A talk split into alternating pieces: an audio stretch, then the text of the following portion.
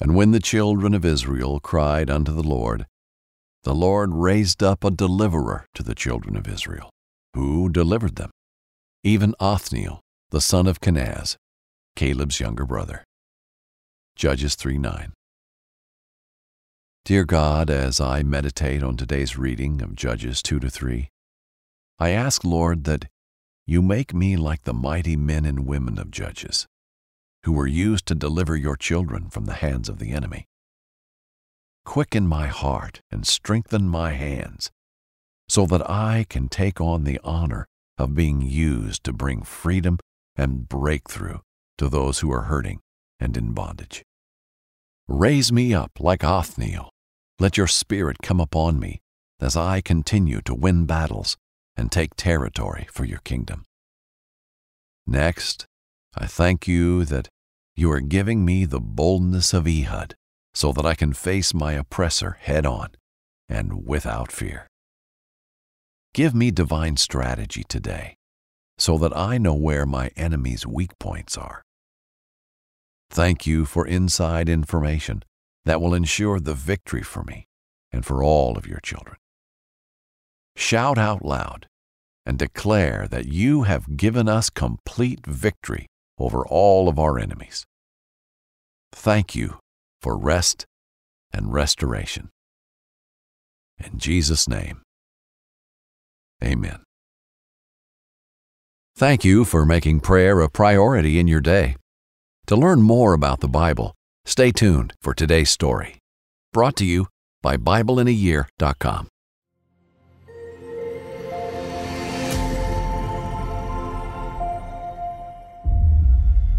Rescuing Judges. The generation of Joshua had passed, and Israel made a home for themselves in their new land. The gods of the other kingdoms surrounding Israel made their way into their hearts, and they turned their backs on God.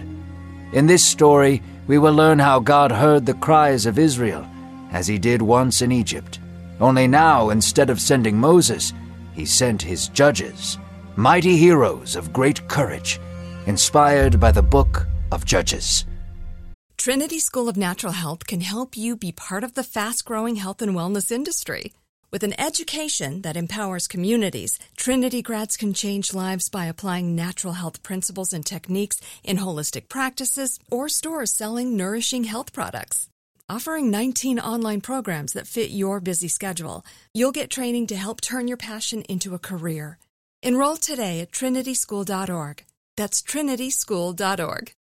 Whether you're a savvy spender maximizing your savings with cashback rewards, a thrifty rate watcher seeking the lowest interest, or a travel enthusiast looking for extraordinary perks, Kemba Financial Credit Union has a visa to complement your lifestyle and unique needs. Apply today at Kemba.org to unlock a limited time 2% cash back on purchases and pay 0% interest on balance transfers for an entire year with a new visa from Kemba. You deserve a card that works for you. Restrictions apply. Offer ends June 30th, 2024. Right here, right now. Find your beautiful new floor at Rite Rug Flooring. Choose from thousands of in stock styles, ready for next day installation, and all backed by the right price guarantee. Visit riterug.com. That's R I T E R U G.com today to schedule a free in home estimate or to find a location near you. 24 month financing is available with approved credit. For 90 years, we've been right here, right now. Rite Rug Flooring. Hello, I'm Pastor Jack Graham with today's episode of the Bible in a Year podcast. In today's reading, we concluded the story of Job and learned how God restored Job to health and wealth, giving him more than even he had lost. Today, we return to the story of Israel. The hearts of God's people have turned to other gods, and rather than influencing the culture around them, they were letting the pagan cultures, the unbelieving cultures, shape and corrupt them. Soon, they find themselves enslaved again. It is the result of their unfaithfulness to God and their forgetful hearts. But as we'll learn again today, God is not about to abandon his children. He will hear their cries and come to their rescue just in time. So let's listen now to today's reading. Truth had been forsaken. The generation that fought for the promised land had passed away. God's mighty acts had been buried and forgotten with the past. Now, Israel lived in comfort, sinning on the graves of those who bled before them. Israel abandoned the Lord and adopted the gods of the natives. Since they forsook God, all their military exploits went without victory. In vain they marched to conquer new lands, but they were left with heartache and bloodshed. Israel spiraled into a whirlpool of defeat. They had forgotten that Israel's strength was not in their military might, but in the sovereignty of God. Weakened and distressed, Israel was vulnerable to outside attacks. Other nations would descend upon the people and plunder them. Women and children were stolen in the dead of night. Homes were set ablaze, and their food and livestock was taken. So God raised up mighty men and women of valor, those who would save them and bring them out of oppression. Yet Israel would not bow to them. They whored themselves to other gods, and did only what seemed right in their own eyes. Yet God would not relent in his compassion over his people. When Israel descended into destruction and slavery, God would send his heroes to save them. After delving deep into the worship of other gods, Israel found themselves overcome by Cushan, the king of Mesopotamia. Cushan's army took Israel by force, and God's people found themselves once again enslaved. For eight years they sat under the cruel reign of Mesopotamia. The people of Israel cried out to God, begging him to save them as he had thousands of times before. God did not ignore their cries. He raised up his first judge, Othniel, the nephew of Caleb. The Spirit of God was with Othniel. The same burning intensity Joshua once had came upon him. Othniel gathered men from all over Israel to raise a resistance. For weeks he plotted, schemed, and strategized. Othniel was a man of few words. He was a man of the sword, and exactly what Israel needed. Othniel stood at the top of a valley in front of Cushan's army. Weeks of preparing had led him to this moment. The air was cold, and the piercing wind of winter blew from the north. Othniel was silent. As lightning, with thousands of Israelite soldiers behind him, Othniel stormed the city of their oppressors. Blood scattered across the sky above them. Israel had its first taste of true victory in years. They were free. God had gone before them, and Othniel was judge over Israel for forty years until he died. After forty years of peace under Othniel's leadership, the people of Israel fell prey to their old devices. Slowly and gradually, their old idolatry crept back into their lives and hearts. They let their guard down and became complacent. While Israel rested, feasted among idols, and enjoyed their new-found freedom, King Eglon from Moab gathered the Ammonites and the Amalekites to overtake Israel. He succeeded, and for eighteen years his cruelty and greed plagued the Hebrew people like a sickness.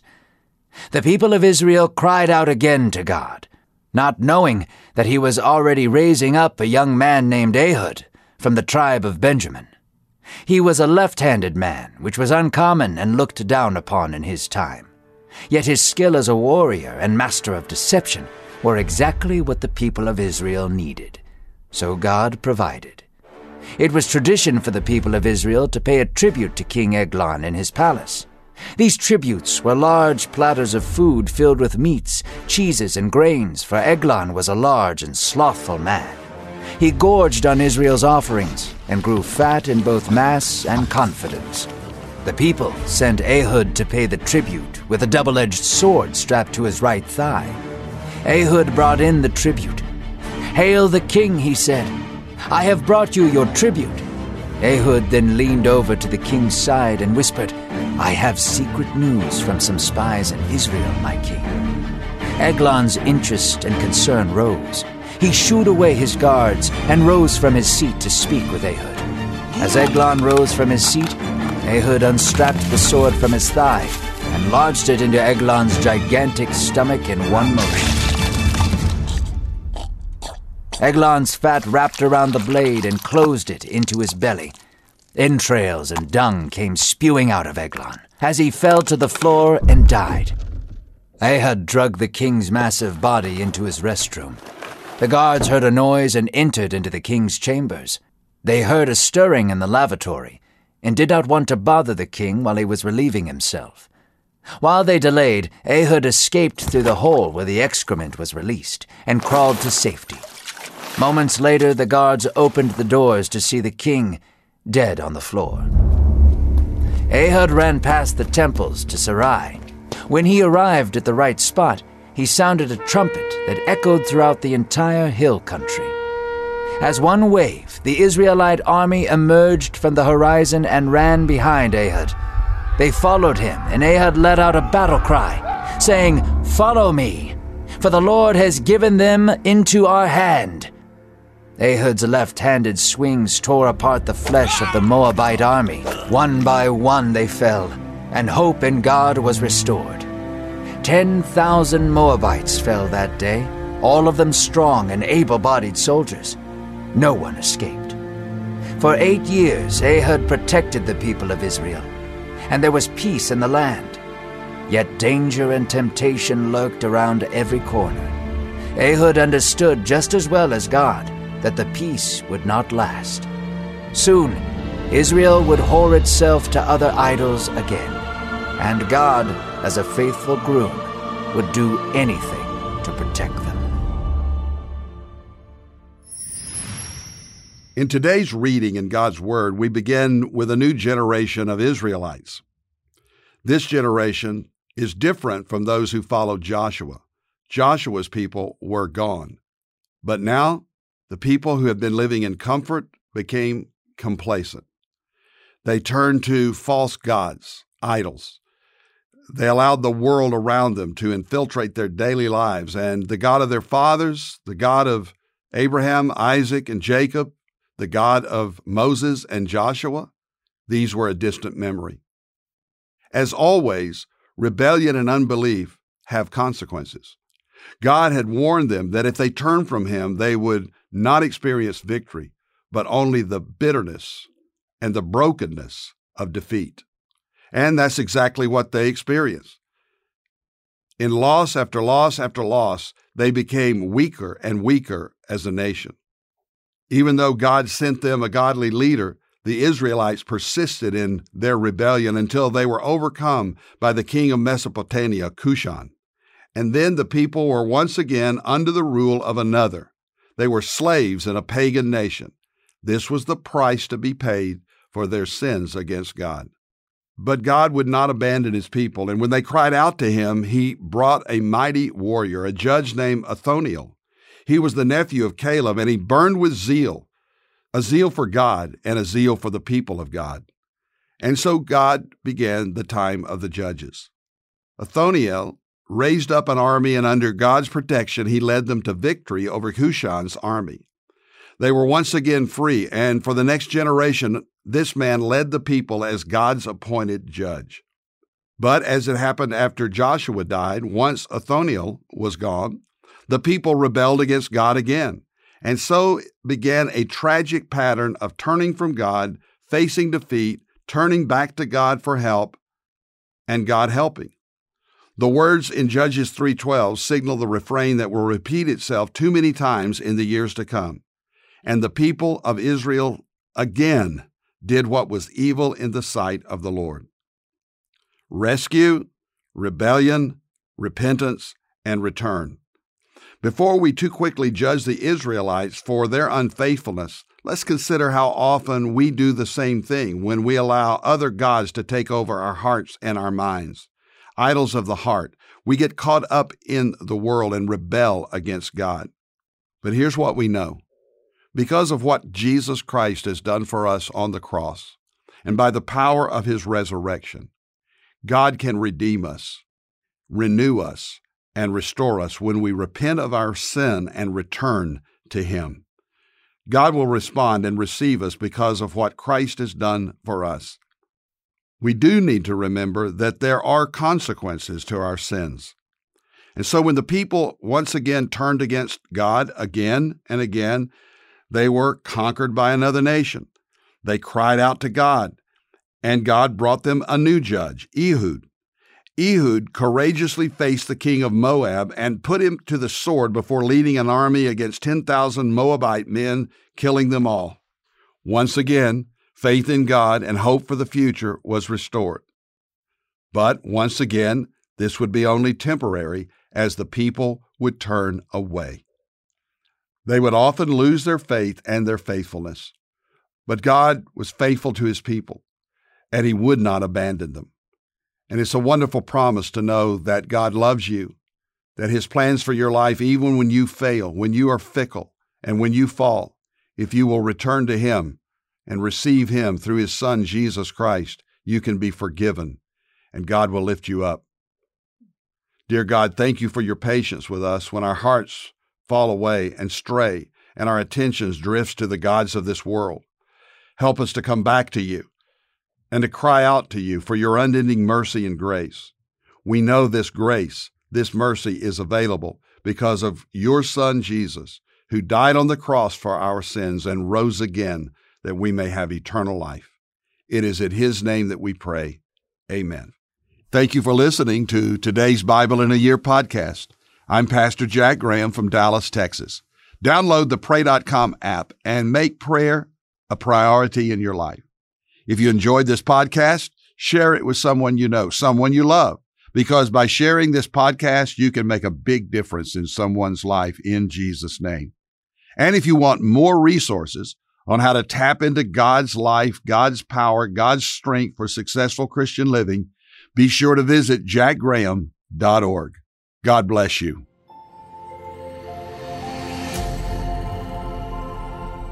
This episode is sponsored by Medi-Share, an innovative healthcare solution for Christians to save money without sacrificing quality.